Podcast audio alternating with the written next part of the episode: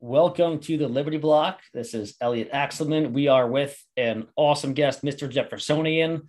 Thank you very much for coming on the show. Yeah, Alu, thank you so much for having me. You are a secessionist, so you're a fellow extremist like me. Yes, that, that is correct. So you believe in state independence, and if we leave, you won't miss Biden. That is absolutely correct. I believe in secession for its own end. Um, I definitely think that states have most of the infrastructure necessary. It's just a matter of how is it going to happen.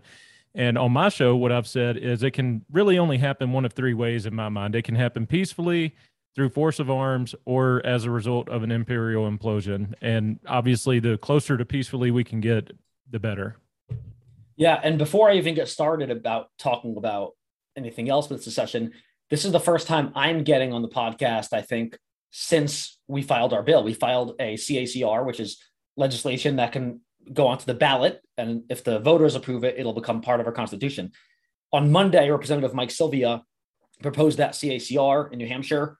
And already it looks like it'll have four or five co sponsors, maybe 10 co sponsors once the uh, Office of Legislative Services gets back to us with the official language and makes it an official bill. So that's awesome. And we wrote an article. It's already been read uh, nine, 10,000 times. And it, Twitter's been blowing up with secession. So I wanted to congratulate and thank Representative Sylvia and everyone else who worked on it. Uh, it was me, a bunch of other people in New Hampshire. They know who they are. A lot of really good liberty activists and secessionists in New Hampshire. And already the left is freaking out and some statists are losing their goddamn minds.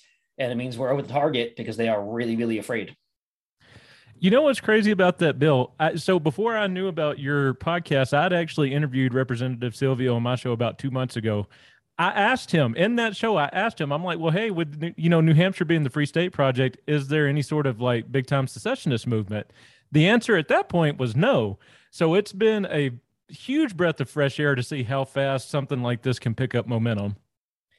Yeah, maybe right after that, Mike Sylvia and a few others started working on this because for the past roughly five or six weeks, we've been having weekly meetings with uh, me, Representative Sylvia, one or two or three other reps have come on to some shows, but it's mostly been Mike and Matt, and a few other really big liberty pro independence activists meeting like every week by video chat.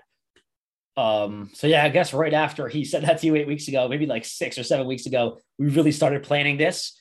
And I'll tell you, it was really, really weird. So you know how libertarians are weirdly principled like too principled. Yes.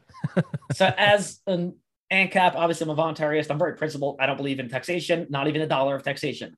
I don't believe in killing, not even killing one person, right? I'm principled. That being said, many times I realize we live on earth, which is a real world, and in real world, compromises unfortunately happen, and some things are practical and some are not. Now, the people, I didn't really know why there's never been an independence bill or a CACR in New Hampshire like ever. No one's proposed it. And a lot of the people, like Dave Ridley and, and uh, Ian Freeman and a few others who are very big on independence, apparently the reason they never even wanted to propose a bill or asked their legislators to propose a bill was this. They did the math and for some reason figured out that proposing a bill, because of the staffers and the time of the hearings and the committees, costs around $2,000 to the state, to the taxpayers, whenever for every new legislation, every new bill. And morally, they could not have a bill proposed because of their uh, request that would cost taxpayers money, unless they could literally reimburse the taxpayers $2,000. Now, by my math, um, OLS, we, we don't have staffers. We have one office called OLS, and they are the staffers that craft legislation for all 400 state reps. There's no staffers in the House. So it's not like we're paying all their staffers millions. The House reps each make 100 bucks a year. OLS probably makes a few bucks, and there's only a few of them. So each new bill probably costs a total of closer to like a hundred or 200 bucks than 2000, but whatever. They did their math and they said, until we can raise the money and pay back taxpayers or give the money to the state, we're not going to do it on, on principle.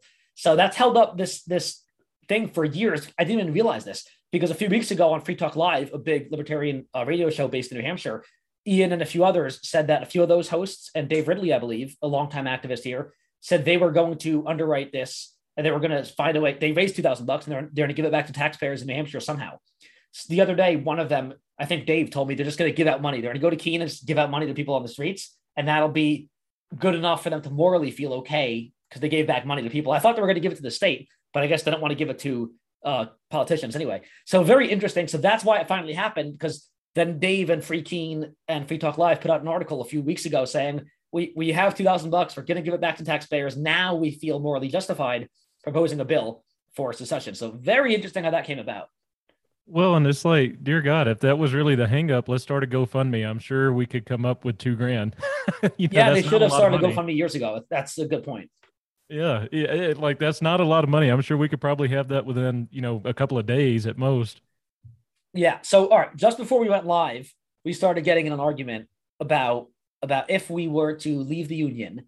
You said essentially we would be worse off financially in the sense that we would have to increase tax rates. Now, my rebuttal a few things. I'm sure you're well aware. One of the big reasons why people don't like DC politicians, I'm not saying you love Biden and Pelosi, I'm sure you don't. One of the reasons that people don't like them is the massive amount of regulations and red tape and just regulatory compliance they cost the economy in the United States is over $2 trillion per year in regulatory compliance, which is just sunk costs that companies. So if I want to start, lose publication or lose Jim, the Axle Gym, I would have to hire an accountant, a regulatory compliance officer, an OSHA officer, and go through pay millions jumping through hoops just to make sure I'm compliant and not going to prison. Like someone here is going to jail. A guy who ran a CrossFit gym in New Hampshire is going to go to jail because he didn't dot one of his I's. So just all the reg- regulations. Once we leave the federal government, forget the federal income tax. We'd all save twenty, thirty thousand dollars a year. We'd all have more money to do stuff with. Our companies, every business would have another two trillion dollars a year. Do you still feel the way you feel that an independent state would have to raise taxes because they're not getting federal funds? Yes. So, and I, and I'll elaborate on that. So, uh, for individuals, I'm not saying that we would necessarily be worse off financially. Actually, I think to your point, we would be much better off financially because that money is not going out to the swamp in DC.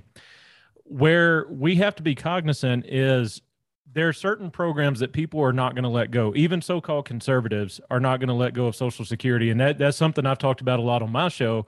What exactly are conservatives trying to conserve? They're they're trying to conserve the World War II New Deal FDR policies, and, and it's it's a shame, but it's a reality. So there's going to be certain things that states are going to be expected to provide, rightly or wrongly there's going to be certain things that they are expected to provide. And right now, there's actually 32 out of 50 states that get back more federal dollars than they put into it. And actually, some of the biggest ones there, you got North Dakota for every $1 they pay in federal taxes, they get back $3.75. So if you have that huge of a disparity, that that money's going to have to be made up somewhere and there's some different ways that you can do that there's some people right now who are talking about sovereign wealth funds Personally, I think those are an absolutely atrocious idea because if you concentrate that much influence in any governmental body into the stock market, I think you're going to have disastrous results.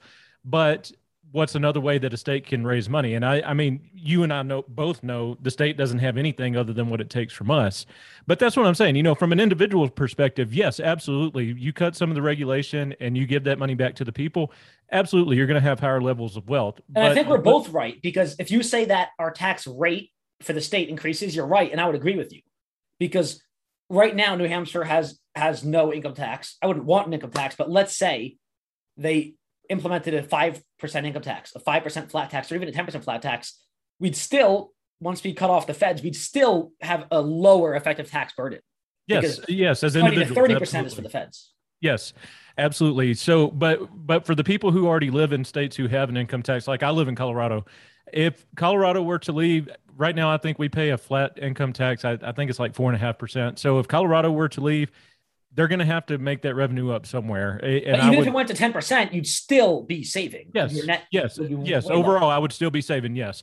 But at the, just specifically at the state level, I think that would almost happen by necessity because there's only so many ways they can do it. I mean, they, they could also look at, at putting a state property tax on there.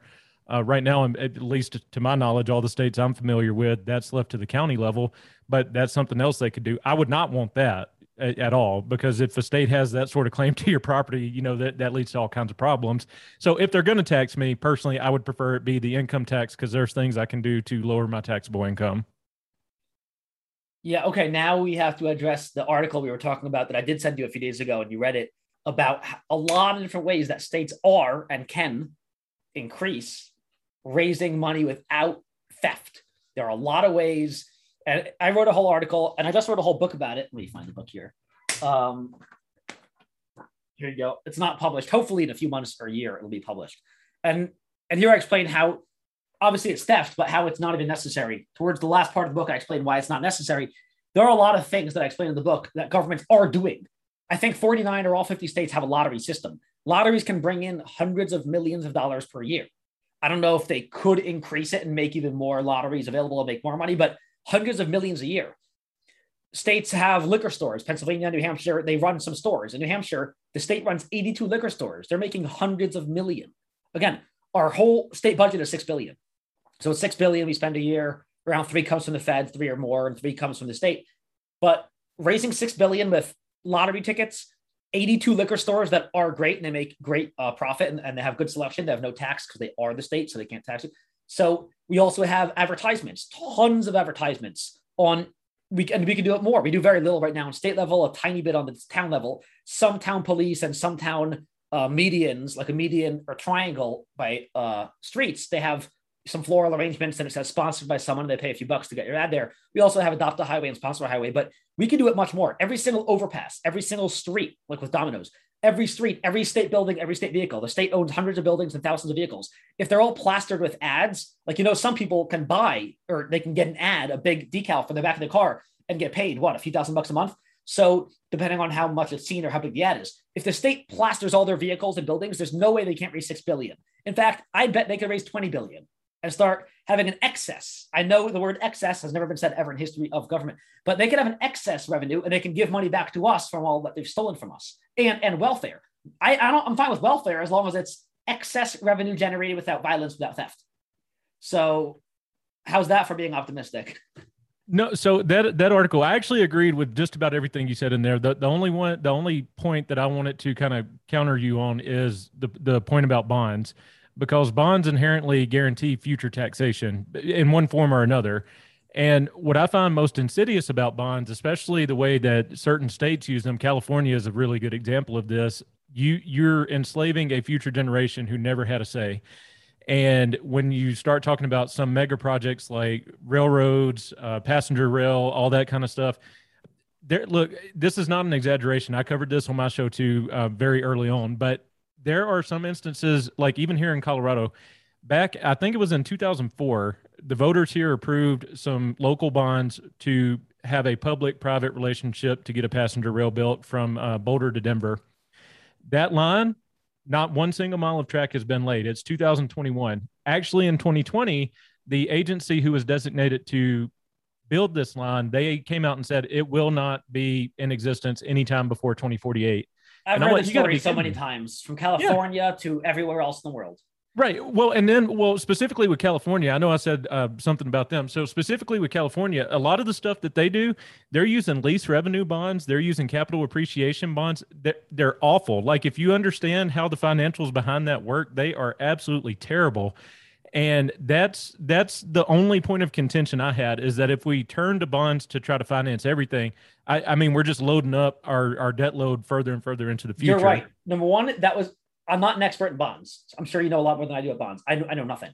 Um, that was a late addition. The article initially was lottery tickets, um, advertisement, um, the liquor stores, and I think a few others. But I realized a few months ago, like that's the simplest thing.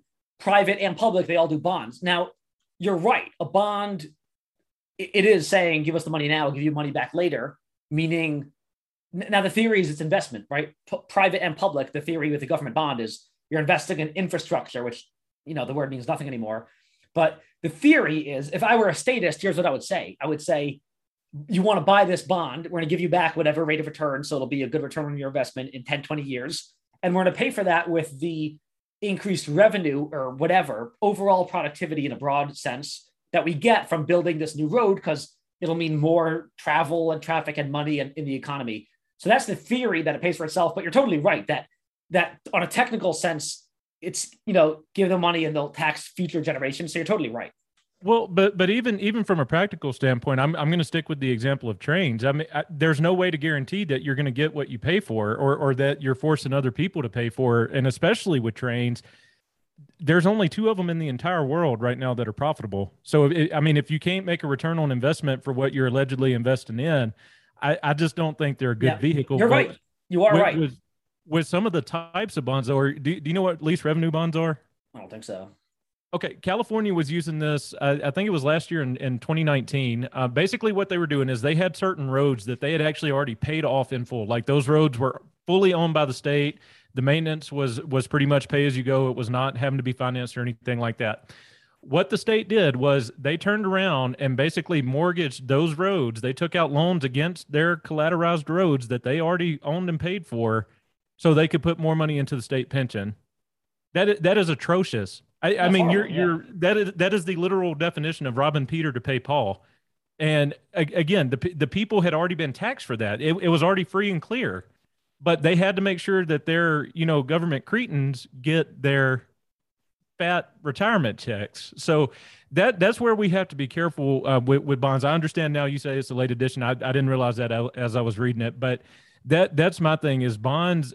I, I think they're to a point, actually, I think they're immoral because the people who are paying it off are, are not getting any say in it when we make that decision for them. Yeah, I, I didn't think until when I was writing the article, I didn't think about the grandchildren who will pay it off. I was thinking it's fine because whoever invests in it is doing so voluntarily. Whoever buys bonds is only buying it under no coercion. They're buying it because they think it's a good investment or because they want to invest in the government because they love government. And that's fine but too. The, but you're right, but, it is paid off by future generations. Well, but but even even with that line of reasoning though that they're paying into it or investing in it voluntarily, are they voluntarily paying the taxes to enable the government to pay it back? No, especially not if it's if it's so, children who are not even born yet. Right. Well, and, and that that's what I'm saying is like bonds they they can be okay like if they're for small things and you know exactly what it's going to go for. But I, I'll give you another example. Even here, like in my local community, this was uh, back in 2018 we had a local ballot measure. It was called 3A and 3B. They wanted to float some new bonds and, and place a new mill levy um, on the community to allegedly make some upgrades to a school. I got a school like just right down the street from me.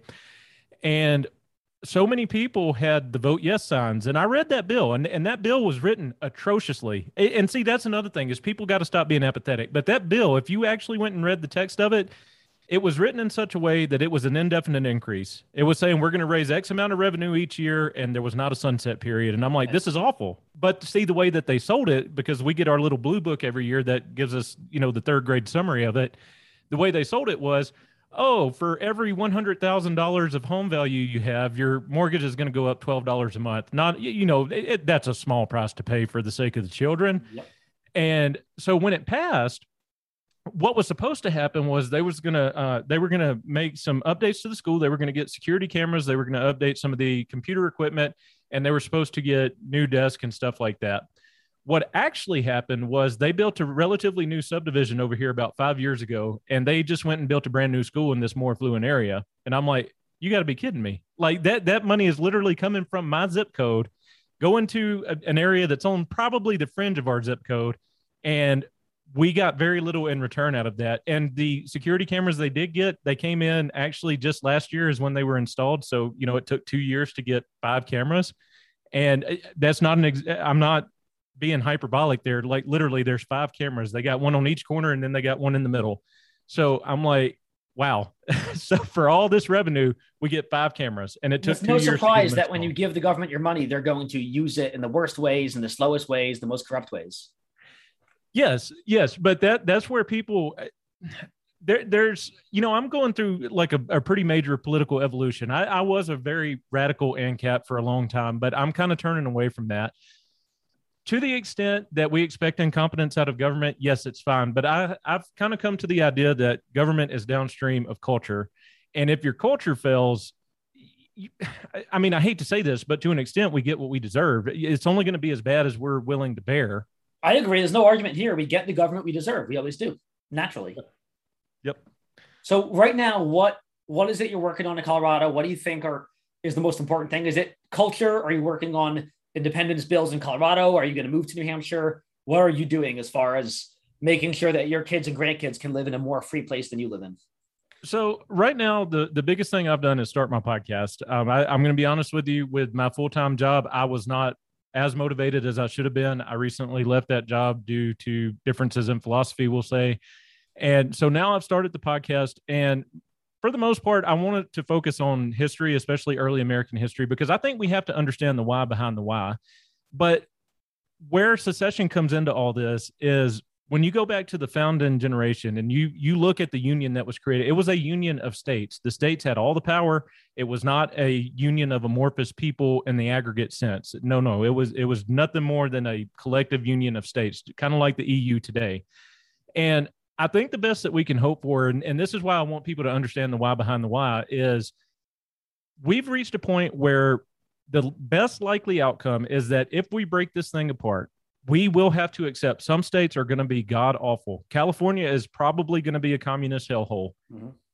We that's not our concern. If it gets bad enough, people will leave. Now, I still think we should have freedom of movement at least between the former member states, but you know we we have no right to legislate for california and that's something i've been fighting with libertarians about relentlessly over probably the past three months uh, if you'll recall when the federal judge overturned that california assault weapons ban a lot of libertarians praise that.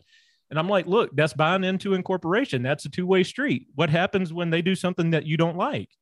And they're like, well, it doesn't matter because today it was pro liberty and I'm always pro liberty. And it's like, you know, we have to have a, a, more contextualized and nuanced understanding. And who are we to legislate for California? I, I mean, uh, seriously. I've been saying for years, yep, 100%. You know, I used to fight them also, but it's tiring fighting California. And I realized on principle, morally, just let them do what they want. California, if all of them, pretty much all of them, want to be uh, totally anti-freedom, authoritarian, socialist, anti-gun, no freedom, no privacy, let them live that way. Again, like we always, I keep saying every podcast, we always get the government we deserve by the very nature of it being the government that we have. It means that we deserve it because we, we let it happen, we created it, and that's what we encourage. Like you said, the culture. So yeah, California should be the way they, they are and let New Hampshire you know, govern itself, and they should not try to rule us, and we shouldn't try to rule them. Well, and th- and think about it like this, and I, I only started thinking about it like this recently.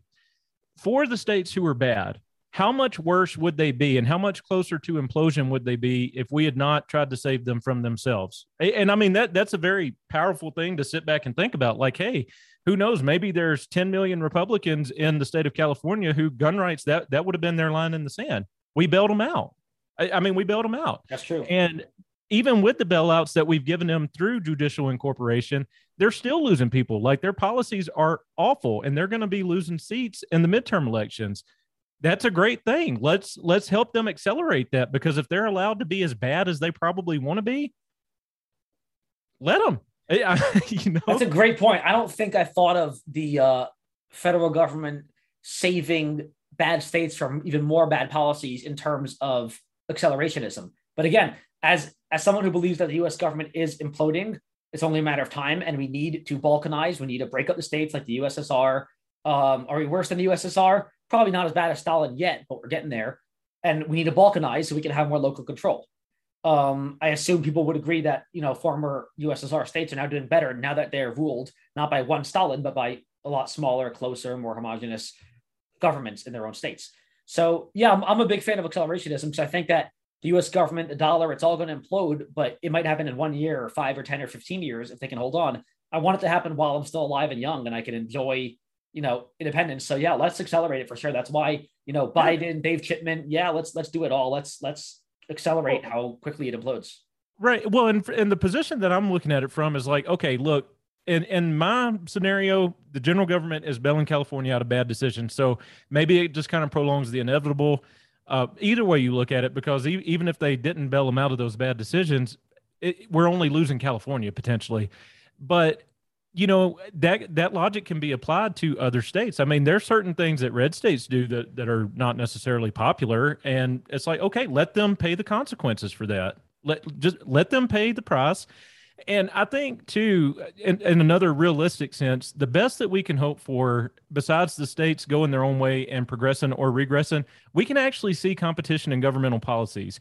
And I think that's something that a lot of libertarians have yet to embrace. Um, I and I, I've not since COVID, but before COVID, I actually came in contact with a lot of libertarians who were specifically against secession because they would actually use California as an example. They would say, "Well, California is going to be tyrannical, and we can't allow that." And it's like, guys, c- come on, come on! Like people can still leave, but I think the best that we can hope for is to see that competition.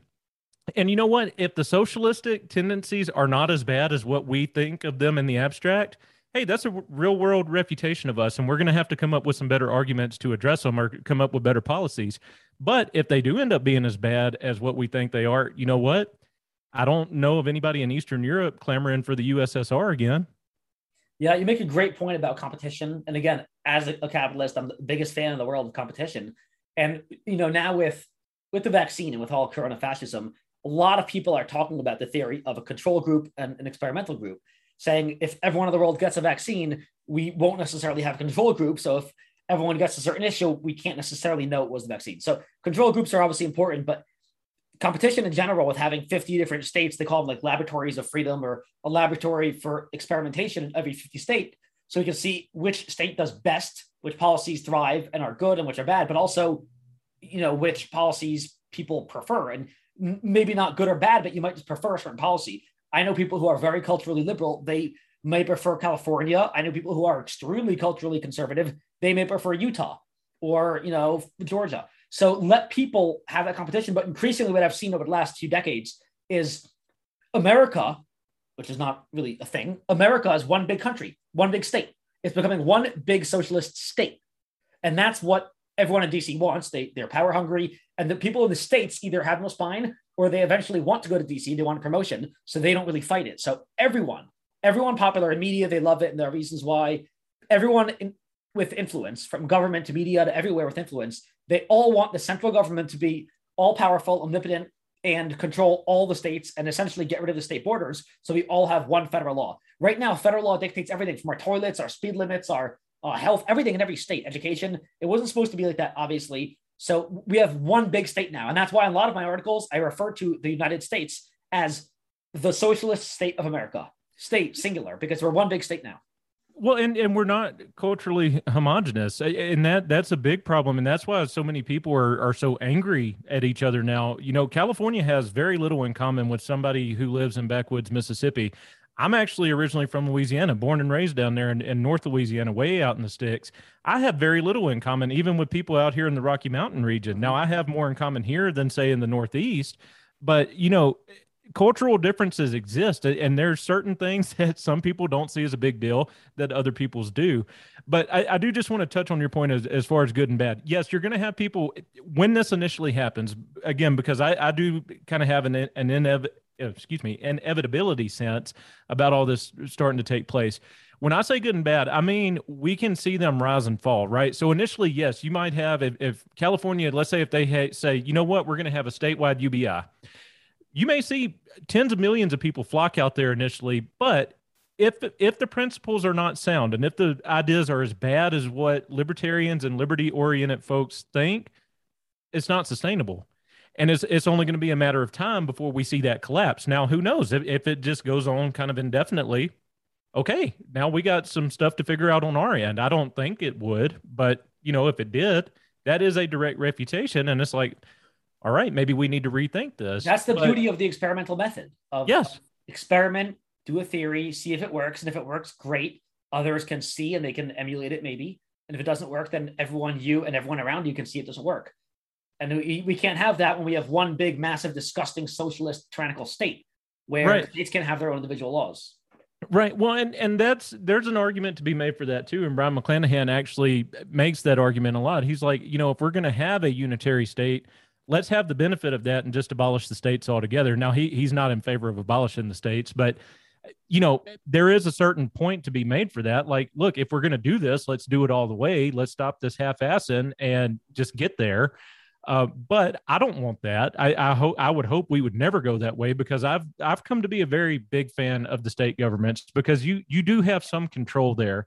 For anybody who takes the Lysander Spooner approach of voting as violence, stop being an idiot even if you don't consent to the system, you're still bound by it. And that's something that a lot of libertarians, again, they need to understand is just because you, you know, opt out, you don't actually opt out. You still have to pay your property tax. You still have to pay your income tax. There are still men with guns who will come and find you if you don't.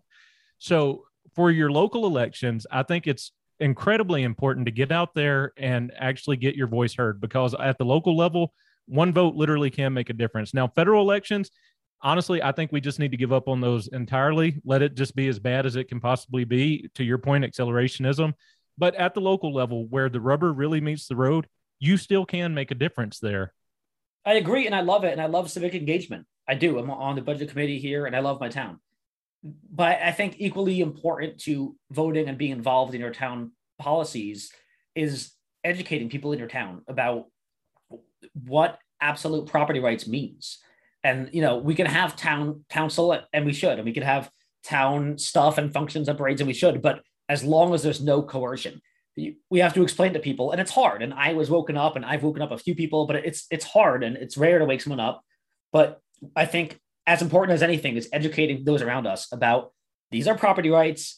You can do certain things if it's cooperative and voluntary and consensual, but if it's not consensual, you can't use a gun to get money from people or compel people to do things. It's not okay. So I think we need to do a lot of that too. And once we have that, yes, we can have a town with, you know, people think anarchy, anarchism, our town is all going to be on fire. Everyone's going to kill each other. No.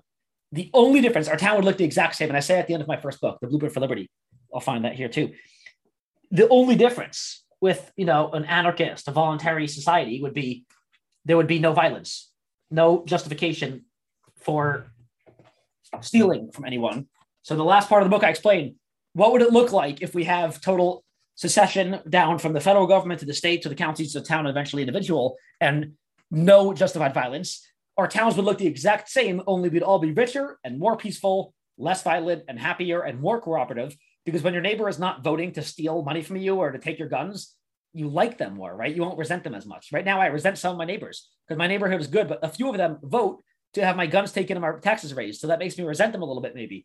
Once we have no violence and no mechanism for voting away money, taking from some, giving to others, redistribution, then we can really have true cooperation between individuals because it's consensual.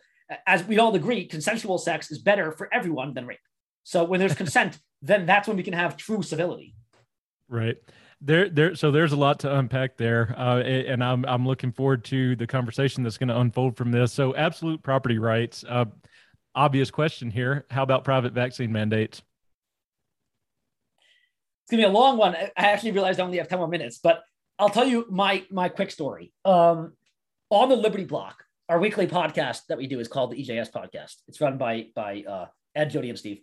I've been arguing when i come on the show I've been arguing with Ed, who's who's our resident attorney, and uh, he's been saying that he does not like private vaccine mandates and private mask mandates from private stores. And I, being a property rights absolutist, have been yelling at him and having some strong debates for for like a year or two now, saying private property rights. Any store can say no shirts, no shoes, no service. They can say only topless women allowed. They can say no Jews allowed, no blacks allowed. It is 100% within their rights. I've been saying it He's been yelling at me. He's I'm you know again voluntary uh, a uh, voluntarist, a principled ANCAP. He's he's more conservatarian, and he says no. We have to look at the realistic world, be pragmatic. And I've been yelling at him, saying no, it's on principle. Now here's where he eventually won me over, and now I'm totally on his side. I wrote an article explaining why I evolved. Now I totally don't believe that it's okay for private businesses to mandate stuff, and here's why. Nothing happens in a vacuum, and I, I hate saying this because it's so it's so cliche, but nothing happens in a, in a vacuum that private store, for instance, Walmart. Walmart right now has a mask mandate that's currently pretty soft, but it used to be pretty hard. They don't have a vaccine mandate for us, but they probably do for workers, right? So if you're an employee there, or let's say they put the mask mandate back on because the Delta Sigma Ligma variant, right? Walmart didn't do that because Mr. Walton thought it was a good idea to make a mask mandate. He did it because he's gotten number one, a few reasons. Number one, billions of dollars worth of taxpayer funded propaganda by the federal government and by Lord Fauci. So the government is involved in, you can call it soft coercion. Maybe Uncle Sam didn't put a gun to Mr. Walton's head and say, make a mask mandate, but there's coercion. So the government, taxpayers were involved in coercing him. Propaganda, you know, federal government, vaccines, shutting down ivermectin, shutting down other treatments, propaganda. That's and just billions of dollars of propaganda. Mr. Walton has been convinced that COVID is the most dangerous thing in the history of humanity.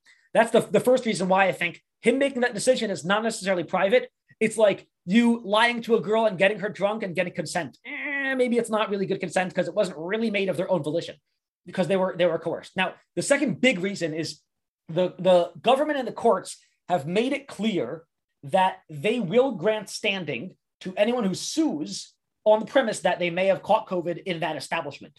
Now, what that does is it, it coerces, it gives massive uh, justification, incentive for Walmart to have a mask mandate if it means that courts will essentially uh, give them less liability or no liability or no standing to a plaintiff who sues them, right? So currently, let's say Walmart has no mask mandate.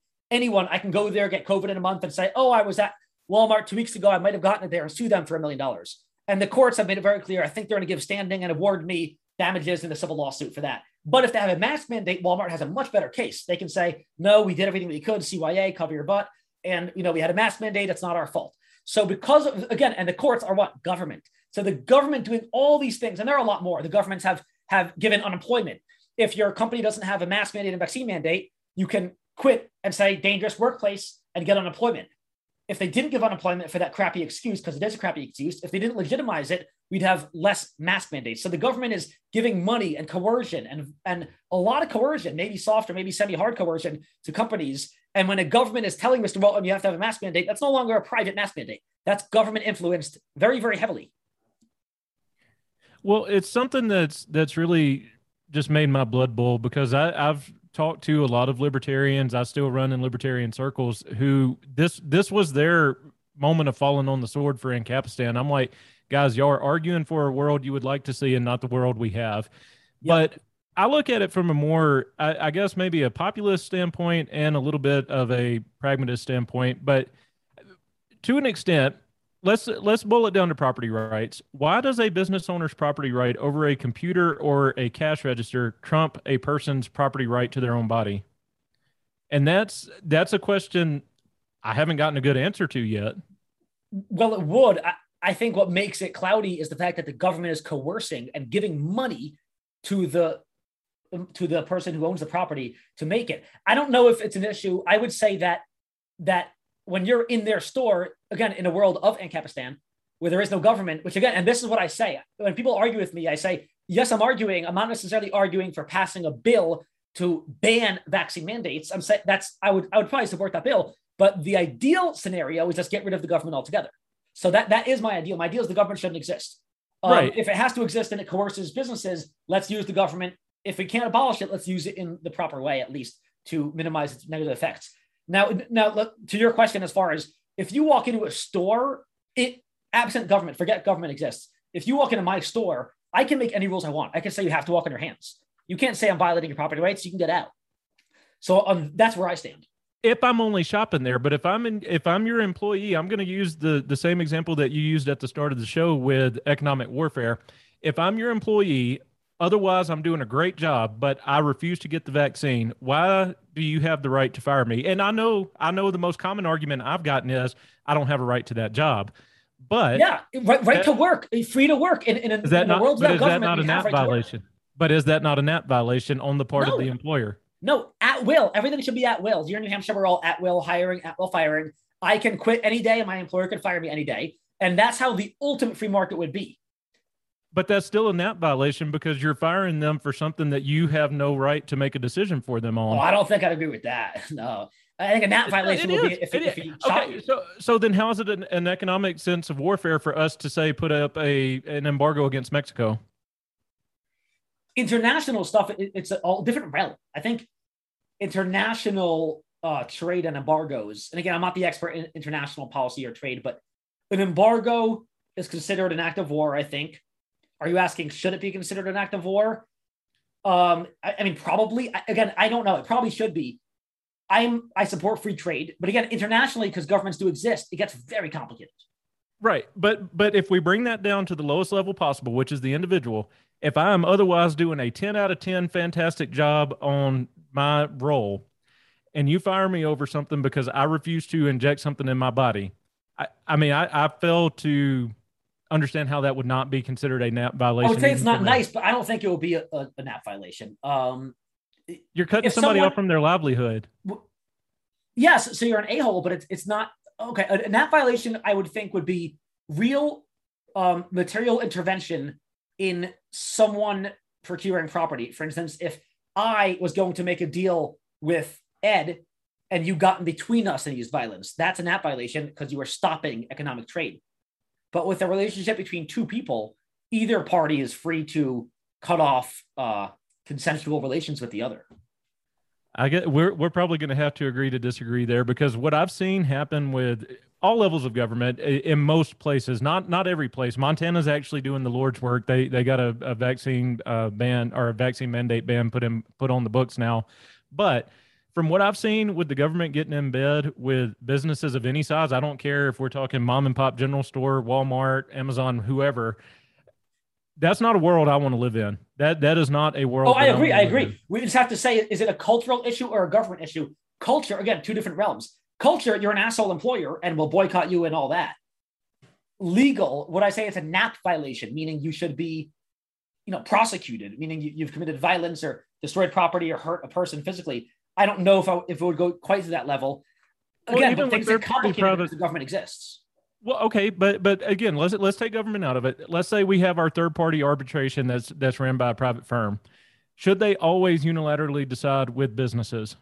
Because then, I mean, no, should no, corporations so. have the same rights as people? That, that, and that's another.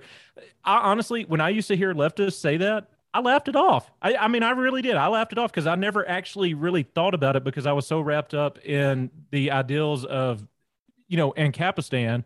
But I'm telling you, over the past 18 months, this is something I've thought about so much. Is it's like, do corporate or should corporations, again, regardless of any size, because any size business can be registered as a corporation, mm-hmm. should they have the same rights as people?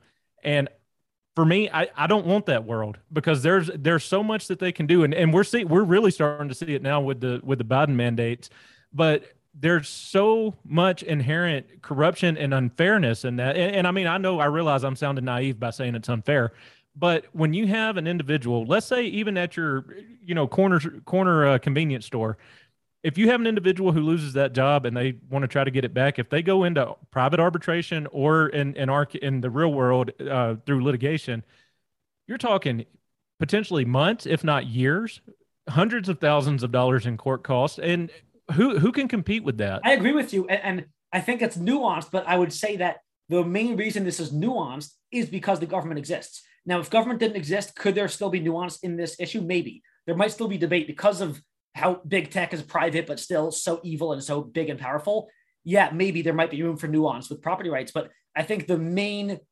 driver of it is the fact that the government is in bed with the big, all the biggest thousand companies, which is the definition world, yes. of fascism and socialism. It's the government yes.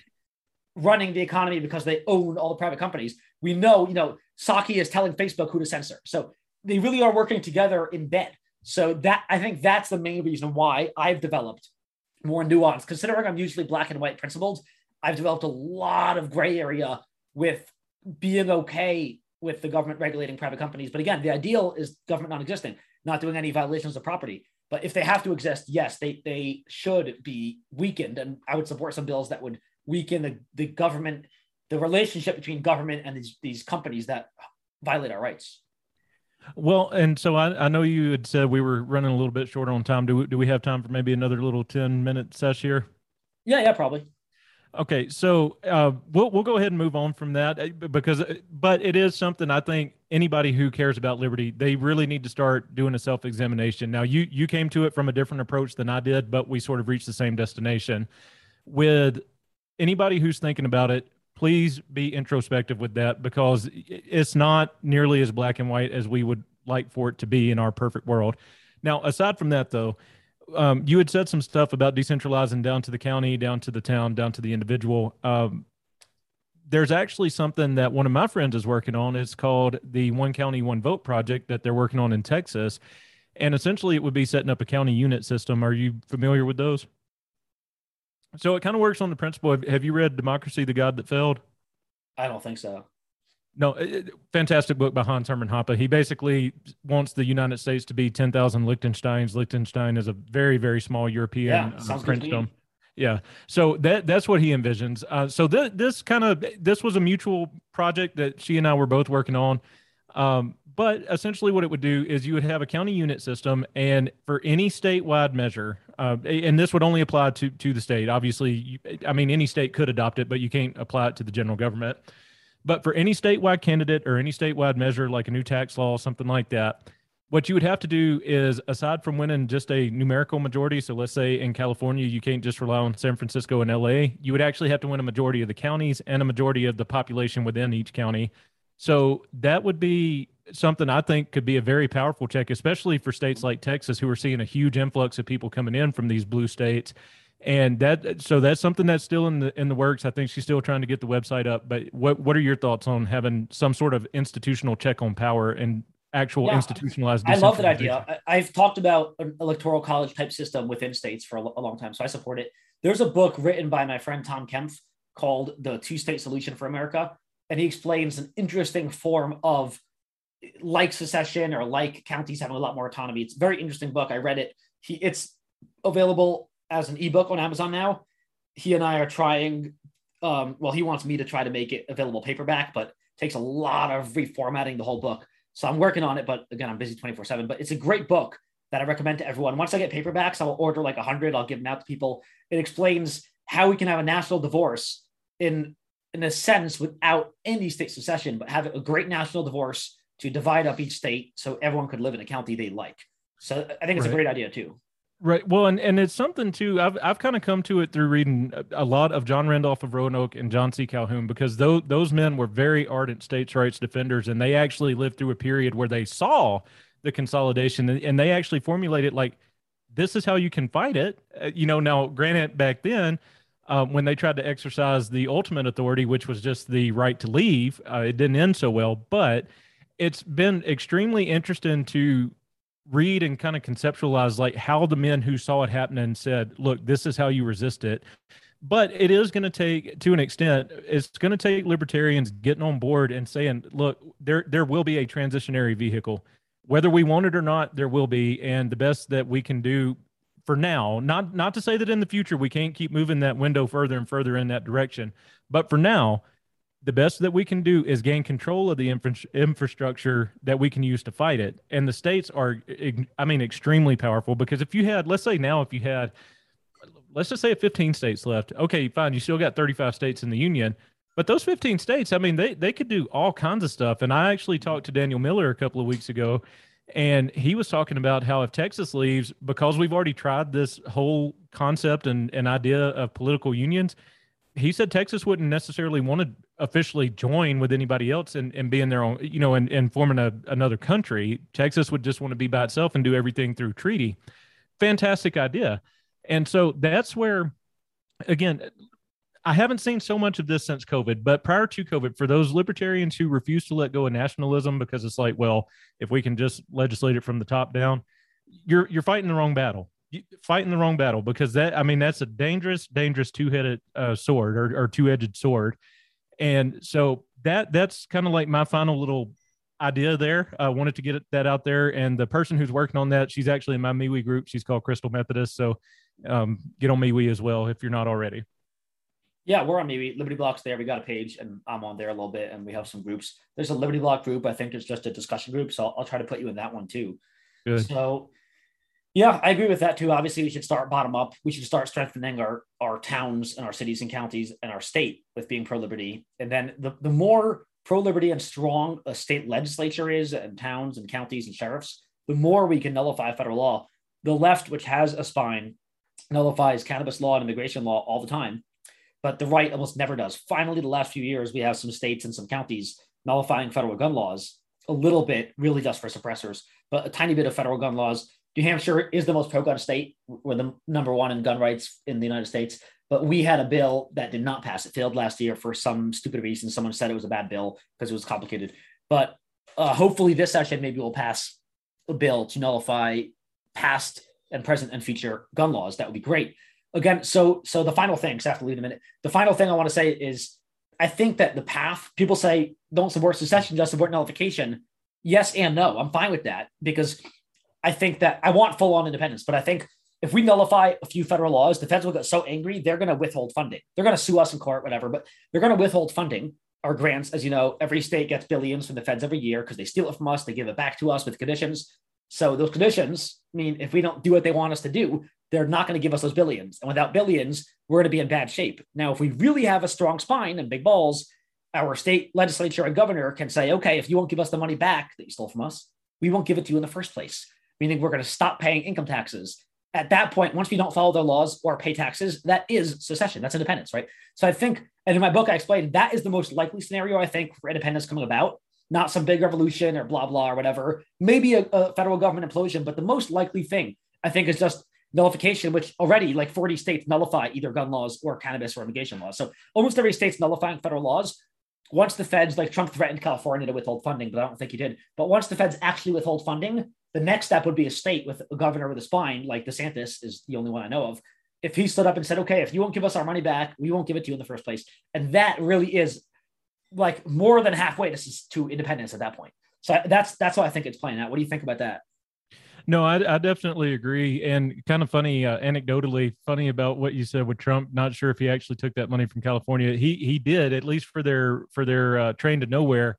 He actually took back, I think it was like three three or four billion dollars. And uh, nice unfortunately, Biden's first day in office, he he reinstated the funding, but Trump actually he clawed it back. He's like, "Look, y'all y'all haven't built a single like you haven't done anything." I was talking about ICE though because it's a sanctuary state and they don't cooperate with ICE or CBP. And oh, I think he said he would withhold okay. some funds. I don't know if it was DHS funds or immigration funds or something. He said he would withhold a lot of money if they didn't cooperate, and they never did cooperate, right? Well, I, am just happy. I mean, regardless of why he did it, I, I, thought it was hilarious that he took back the money that that the uh, Obama administration had given him for that high speed rail system. So, but no, I, I, definitely I think that is correct. The more you nullify and the more you refuse to cooperate. I mean, yes, you can still stay in the union with that. Uh, Calhoun actually thought nullification was a big time union saving measure, not not a secessionist measure, but you can use both of them very effectively and i mean you can accomplish either or you know you can use one to be a vehicle of the other i guess is, is what i'm saying. So i definitely agree with your take there. Um, my my final thought anybody listening if you want to check me out just go over to the jeffersonian tradition podcast. It's on all the major podcast platforms. And alu thank you so much for having me on your show. Yeah thank you thank you so much. It was a lot of fun. Let's do it again soon. I was going to ask do you have a website as well? Not not yet. No working okay. working on a website for now. It's just the podcast and a youtube channel so the, the podcast is the Jeffersonian podcast? Uh, the Jeffersonian tradition.